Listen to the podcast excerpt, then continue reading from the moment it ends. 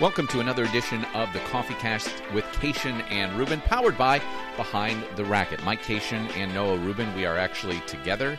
You are, for some reason, uh, looking just like you were in Titanic, and I'm supposed to paint you like one of the French girls right now, and it's very awkward for me. I got to be honest. Usually, when you say this stuff, it's okay, but now that you're looking directly in my Right. eyes, It's very weird, it's right? yeah, it's a little too sensual for me to be honest. Yeah, uh, you should try working in radio sometime and just have to do that for four straight hours with people who are farting and, and making that's why terrible jokes. You guys don't have many friends. yeah, yeah, No, yeah. that makes sense. We, we we have huge egos though. that well, That's the important thing. Coffee Cast is brought to you by New Balance. With Wimbledon now in the books, it's time for all new kits, all new colors. Players are already receiving their out- new outfits, gearing up for the U.S. Open just about a month. Check out all the latest styles by visiting newbalance.com. How was your week off? it was nice. Yeah. really enjoyable. Oh my god, hot as hell though. Yeah. it's been brutal. have you heard of this thing called global warming? Yeah, I thought it was supposed to also get cold as well. Well, the extremes. See, we had we had that whole thing, the polar vortex in Yes. the winter. You remember how miserable that was when it was like negative thirty in Chicago, that is true. and now we have the exact opposite. See, these things are happening more and more. More and more. Yeah. I heard it doesn't exist as well from some people, which I don't understand how that could be the case since it's 110 degrees outside. Also, also the the Earth is apparently flat too. I Galileo, man. So we're we're in Binghamton. Yes, we are. Um, I, I got to tell, my day has been uh, crap. Uh, my travel day, but I, I one thing that we kind of bonded over like last year uh, was comedians in cars getting coffee with Jerry Seinfeld, which is how this really this coffee cast was actually inspired, Yes. and uh, a whole new season. So I watched the entire entire season while on planes today. Which I have not. I've seen a few episodes, but I mean, just people talking, Yeah, like, there's just something about it, and, and just Jerry Seinfeld directing the whole thing, having them out there. Having so them out comforting. there? Yeah. Oh, In the, You mean the comedians? Yes. I thought you meant the. Well, I mean, considering the way you're seated right now, with having them out there, you see, this is why we can't do it in person. I can't do this. uh, it that that's the thing for me is just when you have two people um, who have a mutual respect for each other and are that funny and that comfortable with each other, and so some of them are really good. Some of them are kind of lacking. The Ricky Gervais ones Was- are highly entertaining. Oh. Go back and watch the the first time he was on as well. It was perfect. I could watch Ricky Gervais all day. Actually, He's hysterical. he is. His new show on Netflix, whew, really dark, a super dark humor though, Yeah. but it was great. No, he does it really well. Did you do the Stranger Things yet? Two episodes in, Okay. yes. Okay. There's a few. There's a few shows on right now. I have to catch up yeah. I really so- have some work to. Yeah, Yeah, I I'll- haven't. I haven't missed enough flights yet for that. well, we don't have night matches this week, so I might actually watch some. There you some go. Netflix during the week. Uh, we are in Binghamton, of course. The week that went past, finished up today. I I think the big one for for us that we might have been watching just a little bit of was Newport. yes. Um, the crazy grass courts of Newport. Uh, John Isner, not surprisingly, gets through. Yeah. Um, unfortunately, this puts him one title ahead of uh, you know, Illini legend Rajeev Ram. oh, Uh, I mean, Ram something Press, I knew nothing about. Yeah. two titles in Newport. Ah, yeah. Was it two? Yeah. Okay. Yeah, Yeah, anything can happen there. We actually, the players were making fun that we don't even know why they were showcasing this on the tennis channel. Really? It was some of the most boring tennis. I mean, anything can happen. Hey, but Bubs came through and made it to the final. He did. And John said he was the quirkiest tennis player he's ever played against, and he meant that in a kind way. But, I mean, there is some talk that the courts are getting ripped up for the first Yeah. time in a long time, which is necessary because I think there's definitely like squirrels living underground at this point, like gophers. I think they're boll weevils. boll weevils. Um, how, do, how do you feel about Bubs? I, I like isn't there? I think it's good for tennis. I think I do we- too. Yeah, I think we just need the not caring, nonchalant tennis player in the world that you know has that exciting game as well, and almost a low key Kyrgios in a way. Yeah. and you know he'll do his stuff and he has his antics, but it's nowhere near as controversial, and it's I think it's really fun to watch. It's it's interesting because when he was with us last year, last summer, Mm-hmm. he won Aptos. Hmm. Um, and I, I struggled with it, whereas I didn't struggle with Kyrgios. okay, Um, and, and it, it felt like it was, um, I think, forced at the time. Mm-hmm. And I feel like he's kind of uh, developed and been more comfortable in his own style now. Whereas I think last year it really felt like he was trying to impress everybody. Where now it's just part of who he is, and I think that that growth. Um, I mean, has and it- really made him much more entertaining. hundred percent. I think he's an extremely talented tennis Yes. player. I played him um, seven six in the third uh, in Newport Beach a couple years ago, and here's a guy that at any point it could be three aces in a row, four aces in a row, and then he Yeah. can shank a couple balls, and he drop shots you, hits the service line, then he drop shots you again, and goes back on his side. Anything Right. can happen.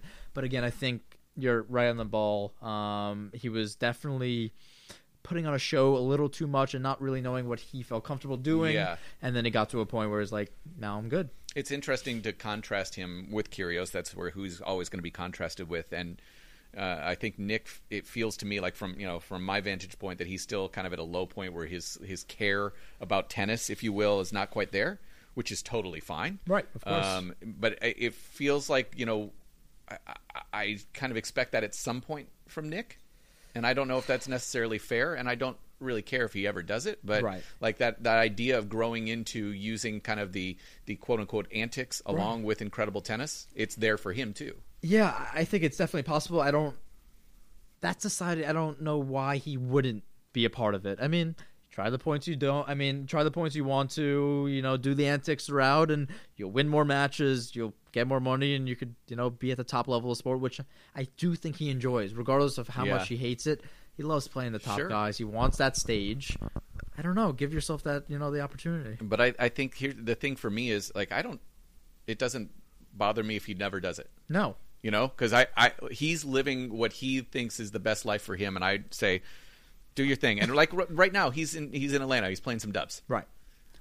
God bless you. again, and people outside the world of tennis don't understand this, but being in it and Yeah. dealing with problems, it just on tour, those Yeah, on tour yeah. problems, I totally respect it. I do, too. I mean, he found what he thinks in his head, at least right now, is happiness and just content. And how are we supposed to take that away from him? Yep. Yes, there's some things he probably crosses the line with. But everything else, this is perfect. I mean, if you could find happiness and financial stability in this sport, God, you've won leaps and bounds above everybody else. So So why are you here? Um, because you, I, I, I think this was not on the podcast, um, but I think maybe in Little Rock we were talking about upcoming schedules. Yes. and I brought up Binghamton. Yes. uh, your your sister, your lovely sister, went to school here. yes, Um, and you said you, there was no way you were going to be coming here, and No. yet here you are here I am. in in my hotel room. I mean, really, this is this yeah, is living. no, this is a win for everybody, including the uh, university. Um, you know, I, I played Atlanta and DC last year, had great success at those two tournaments. But a lot of people don't know, and they actually asked me, how does scheduling work? As a tennis player, how does it work? How do you go about it?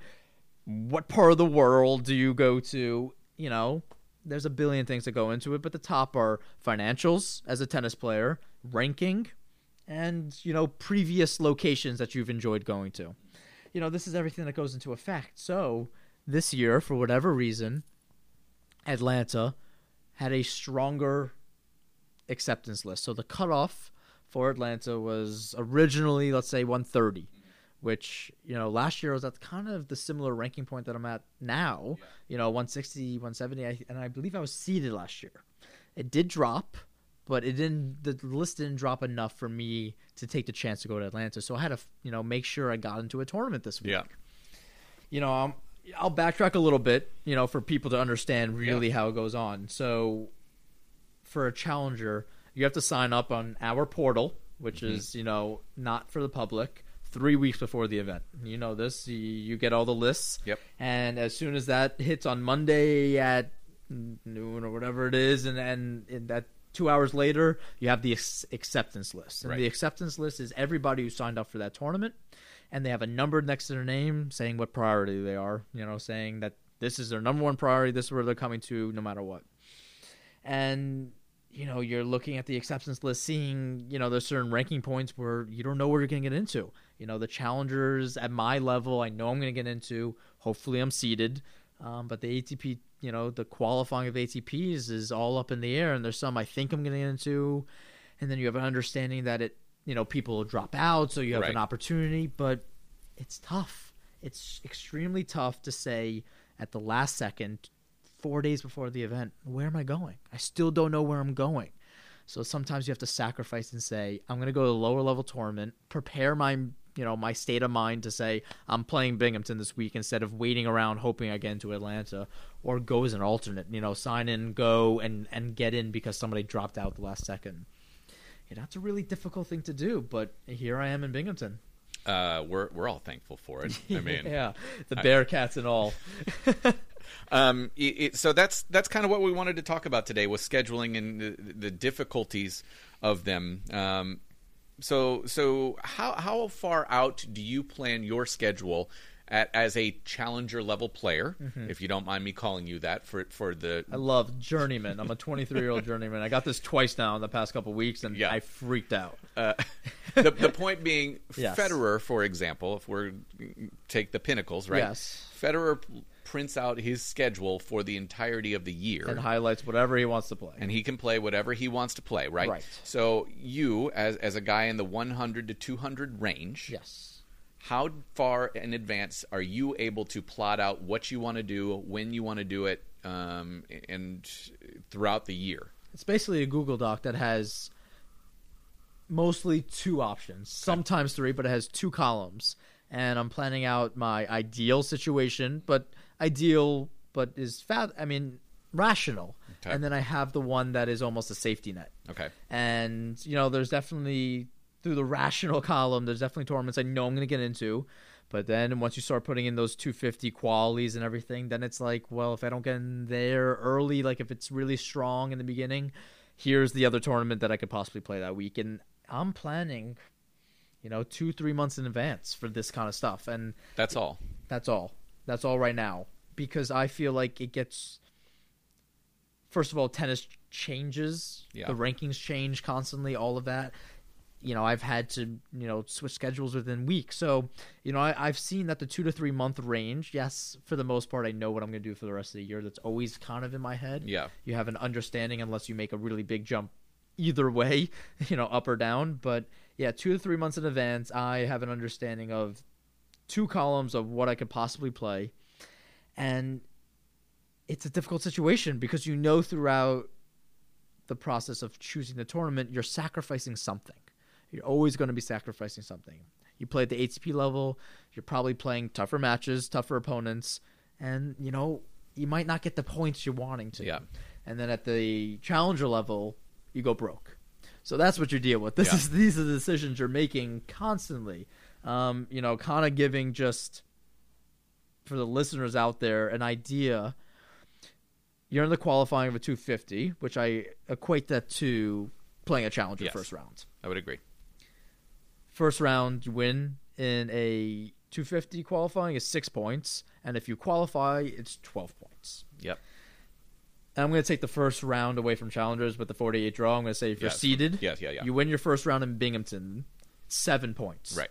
You win your second, it's 15. So the first two rounds actually higher points at a challenger level. Right.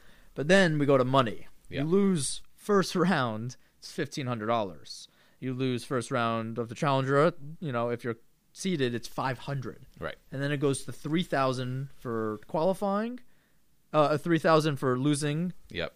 You know, last round of qualifying, yep. and then 850. So it's it's tripled basically money wise, but points they're the same. So this is what you deal with. You you have to figure out you know, do I want to take the risk and play those 250s for higher opportunity at the top with points and definitely more money, or do I play the challengers and, and get you know, you know, hopefully a couple easy rounds, let's say, even though nothing's easy, but easier rounds, yeah, and you know, get some points under my belt, some matches, and that this is what we deal with all the time. Yeah, it's really interesting you mentioned that because I think a lot of people will look at this draw in Binghamton. Mm-hmm um, I, I don't know what I mean. We've got some alternates still right. in the draw as yes. of as of tonight. It's Sunday night as we record this, which is uh, which yes. is really rare. Yes. Um, but it's just one of these things where people will look at this draw and say, "Boy, that's an easy draw." Then you look at some of the seeded players, and you're like, "Well, no, no, not at all." No. maybe you have one first round matchup that's a little bit easier, second round for you, um, maybe. But then you, I mean, you're playing, you're playing. a very good player, right? No, and yeah, so it you're could be Stakhovsky, it could be Granollers. I mean, you have yeah. a number of top top players. and that's the difficulty, and that's why you're like, well, I just played three hours for like four hundred and fifty dollars. Right. And so what's what's interesting to me though is I actually was talking to somebody downstairs who said the this exact thing. This looks like an easy draw, but then I find it's actually harder in some of those matches because you have a guy who comes in who's 400 Mm-hmm. in the world, and this is desperate. right, Like this is you are fighting for everything, so you're not playing in a futures right, again. especially with you know. Now the difference between the futures and challengers Yes. is, is even so much further and you know more severe that this is life or death for a lot of these players. They don't see the main draw. Yeah. I mean, 400, you get a player who's five, 600 now that will really, truly not see a challenger draw, possibly for the rest of the year. Yeah. So they're they are gonna, I mean, literally leave their body out there to get the three, seven points, whatever it is, because they know what it takes at the future level is far more. So here's where I think some of the intricacies and the real difficulties, the real questionable things happen. Yes. So we have this situation this week, and we were planning on doing scheduling before we knew that there were going to be alternates in this draw. I, I happen to be talking to Aaron Hiltzik over the weekend. Okay. He's entered in Champaign, Okay. the, the where the futures is, the 25k Yes. this coming week. If if I am correct, can he drive up right now to Binghamton to sign in? Do you know? Because I don't. Because I but because there He is a rule with the one one tournament per week, correct? He cannot. He cannot. He doesn't have the opportunity to further his career if need be, and also he's sacrificing because he's leaving the basically the same day that he's going to be playing and trying to get to have this incredible opportunity that he hasn't had prior, but he can't. And we've all dealt with it. Uh, recently, it's been a little bit larger of an issue. Yeah. Um, so first, quickly, I've dealt with my experience was I was trying to pull out of a tournament and to play a UTR event, and I asked if I have any free withdrawals, which means I'm allowed to pull out of the acceptance list past the sign-in deadline, and they said yes. But they knew what I was asking because in hmm. the next sentence they said, "But you can't play any other tournament or special tournament or match during that week. So no UTR events, no World Team Tennis, no exhibitions, nothing. So this is where, you know, I understand parts of it. I understand they don't want to lose players if they're starting to market players. But here I am, a qualifier in an ATP event where another player will take my spot and they won't care about it and more than enough time before the tournament. I can't have the opportunity to make more money in a sport that I don't make money in already solely because of this rule. And it feels I don't want to call it a dictatorship but they have full autonomy I mean mm-hmm. full control I feel like over everything. There's a rule for everything we haven't read all the rule books I mean we don't I know actually did once. did you really Yeah, a couple of years ago. I mean that's a feat amongst itself true, That's true another- story. It was during another flight delay. Oh, God. But that's beside the that. but here's an opportunity where I have to make a lot of money potentially, but they're saying no. They're saying you can't pull out using a free pullout, so they they're okay that I'm pulling out of the tournament. How many pullouts are you allowed per year? Two at every level. Okay. Why So- can we also like not call them pullouts? Just saying. Yeah, yeah, Okay. we're gonna stop at that. Withdrawals. Yep. It's just not the same though. so two withdrawals at every level. Yeah. That's even 250 to 500 too. Okay. Um, I have the opportunity, and they don't allow it, and it's free. It's okay. I understand if it's after my two free ones, but this is free, so I'm going to pull out regardless. Yeah. And you're saying I, I can't? Like you're not going to penalize me, and then you're going to penalize me. Right. And that's the issue. And here's Aaron, or any of the players who want the opportunity to play this tournament, and they can't. If they pull out, that's done. And these are the issues that we deal with and we face. And I'm sure, I'm sure you've dealt with it even more talking to the players because I, I feel like you've had the opportunity to just be around a large majority of them at interesting moments in their Yeah. careers. Well, so many of the, so many times it's players who just are not necessarily uh, familiarized with all of the intricacies of the withdrawal rules, where they can get in if they've already signed up for something else and the draw has already been made, and those type of things, and they just don't have the detail. That's this kind of goes back, and this is going to be a weird transition, but uh, Sharapova's Meldonium a Yes. couple years ago, you know, like the the fact that I, the way I've always thought about it is she should have known because she has enough people around her to tell her. right. If you are playing in 15Ks and 10Ks, whatever it's been in years past, and then you're asked to come up with the intricacies of withdrawing from a future so you could drive 12 Right. hours, you, you just don't you, You don't just don't have that necessary knowledge. Um, and, and so I, I think for me, simplifying those rules Is necessary. is necessary. No, it is. It truly is. But, and I'm cynical. I'm cynical in the way I think in in this regard that the the rules are the way they are to prevent the thought, to prevent people from even thinking that it's a possibility. Yeah. And that's where I think the problems lie is that the players aren't in control of anything anymore. And that's that's the real issue. I mean, a- another situation was I was 6 out of an ATP event, Yeah, but I was also so I was professional. I signed up for a challenger. Yeah, and you can only put up so there's a, a, a toolbar that you could press press up to five out. And that will keep you on the list. But i was six or seven out. So i know i'm going to get into that atp event because i but they already took me out of there because i went automatically into the challenger. So i don't even have the opportunity. I had to take the risk and not sign up for the challenger and that's the problem. I just believe that you know this is something that i've dealt with. I, i've had the issue. Here here I am not able to try to further my career, get some more money at an ATP event, and I'm thrown right into the challenger. So I, I knew I was going to get in. I mean, six spots in an ATP, that's almost automatic, you know, mm. through qualifying and wildcards and all of this. And I wasn't able to. And I think players feel helpless. You know, we get the rule book, yeah, we have it.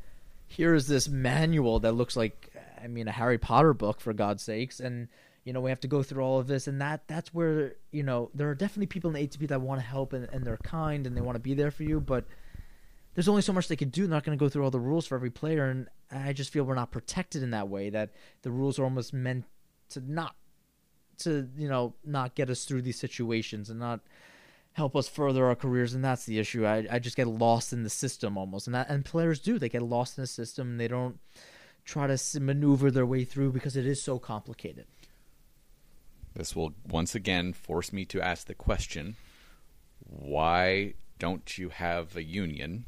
Why are you not separate as players from tournaments at the ATP level? separate from players I mean, if if you have lawyers that are representing both, you know, the ATP is representing both the tournaments and the players. oh it's absurd i mean that's that's my like. Why are we still doing this? Yeah, I because again, and this is not to put down the people that left the council, yeah, but when the going gets tough, and I understand, I understand that they felt it was nearly impossible, and I heard from people, and you know, I heard from Stakhovsky and these guys, and it was some real issues going on, Yeah. and and it seemed like it was an impossible battle, which it kind of was. But we have to get truly have to get forces. I'm talking about people hand in hand, like the everybody from 80 to 300 yeah, literally in an email blast and getting everybody and saying ATP we want to sit down with you. Yeah. I don't know if the player council is the right way to go because I almost feel like that's being re- relegated within its I don't you know regulated I'm sorry within its own little self and I get worried about that. That's why I try to you know go my own path, but it seems like a scary place. It really does. It seems like there's no way out right now and we're being controlled, but and that's why I see some other players going their own ways, like a and stuff like Mhm. that, and they're and they're doing things on their own. And there's definitely some hopeful thinking and things that are on the horizon right now. But that it's all trying to be optimistic. I don't know. It's a very difficult situation. On a more positive note, um, Yes. I know you and I both had time to at least just kind of flip on World Team Tennis throughout Yes. the last week. Um, I'm sure if you haven't watched it yourself at home, you've probably seen some highlights on tennis Twitter, Instagram. Luke Bambridge doing crazy Luke Bambridge things. Pasha Um, hitting Venus in the back of the head, which honestly, I'm sorry, A Venus, if you ever get to listen to this, he's super proud of because he like because he gets to just share the story all the time. Sorry to call you out, Pasha, but it is hysterical. he's like, "Did you see it?" But um, I, I want to say thank you. I want to say thank you to World Team Tennis. Uh, you know, I know sometimes we get on the negative side of things. We both Not love we both love tennis Yeah. so so much. Yeah. I mean, it is a true passion of ours. I've done it since birth. I'm sure you've gone pretty close. hmm I want to see it thrive, and and World Team Tennis, especially this year. You know, they've had their difficulties. I see a lot of smiles. Yep. I see a lot of happiness. Good I see a lot of honestly the an incredible job by the marketing team. Yep. They really stepped up. It was it was exciting to say the least. I mean, to see tennis in that format, you know, I, I don't know the money they got from that. I don't know the actual numbers. Be in my head successful. Yep. That's great to see. I mean, it makes me so happy that people are enjoying the sport. You see kids having fun, parents having fun, you know, laughter, people chanting, coaches screaming, everything. Everything's happening. And this is where the sport's at its best. We still have the highlights. We still have mm-hmm. beautiful tennis. We still have the fist pumps. We still have the emotion. I don't know if people don't get that. Like the true, what they say, the lovers of the sport from back in the day, they're like, we're going to lose the tradition. We still have tennis.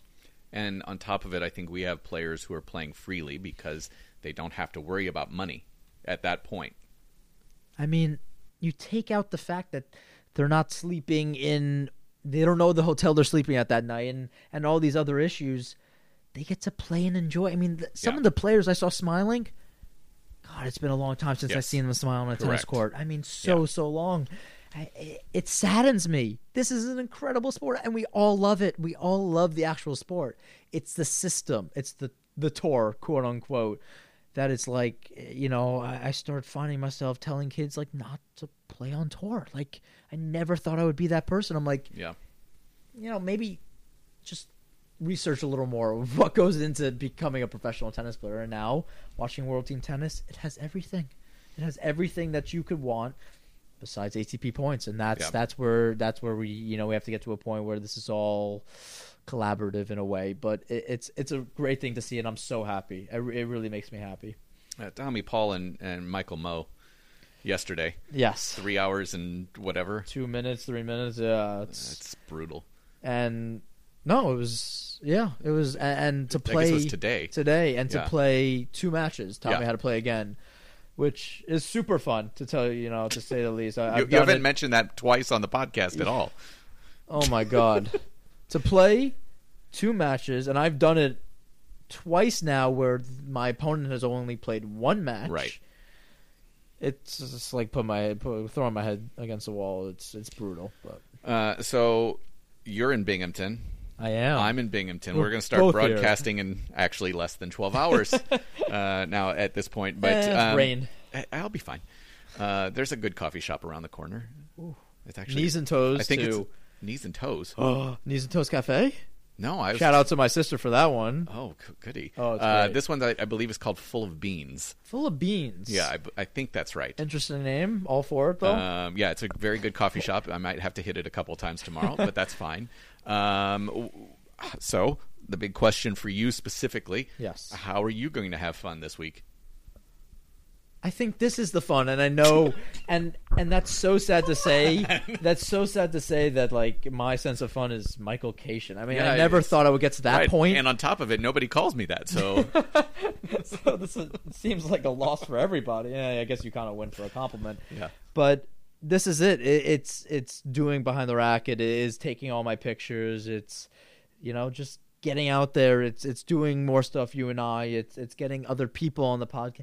It's just I'm feeling, and that's what I get in the challenger, which I think you could find as well. Is that slight less professionalism of the tournament can actually aid you and I, can aid just the friendliness of everything.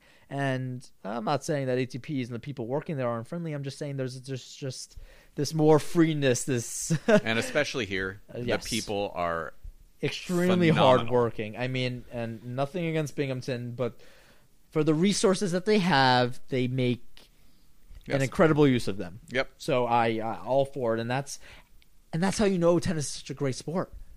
You have people that are given nothing that are just want to do the best for us. Yep. And I applaud them for that. You know, it's the carousel capital of the world.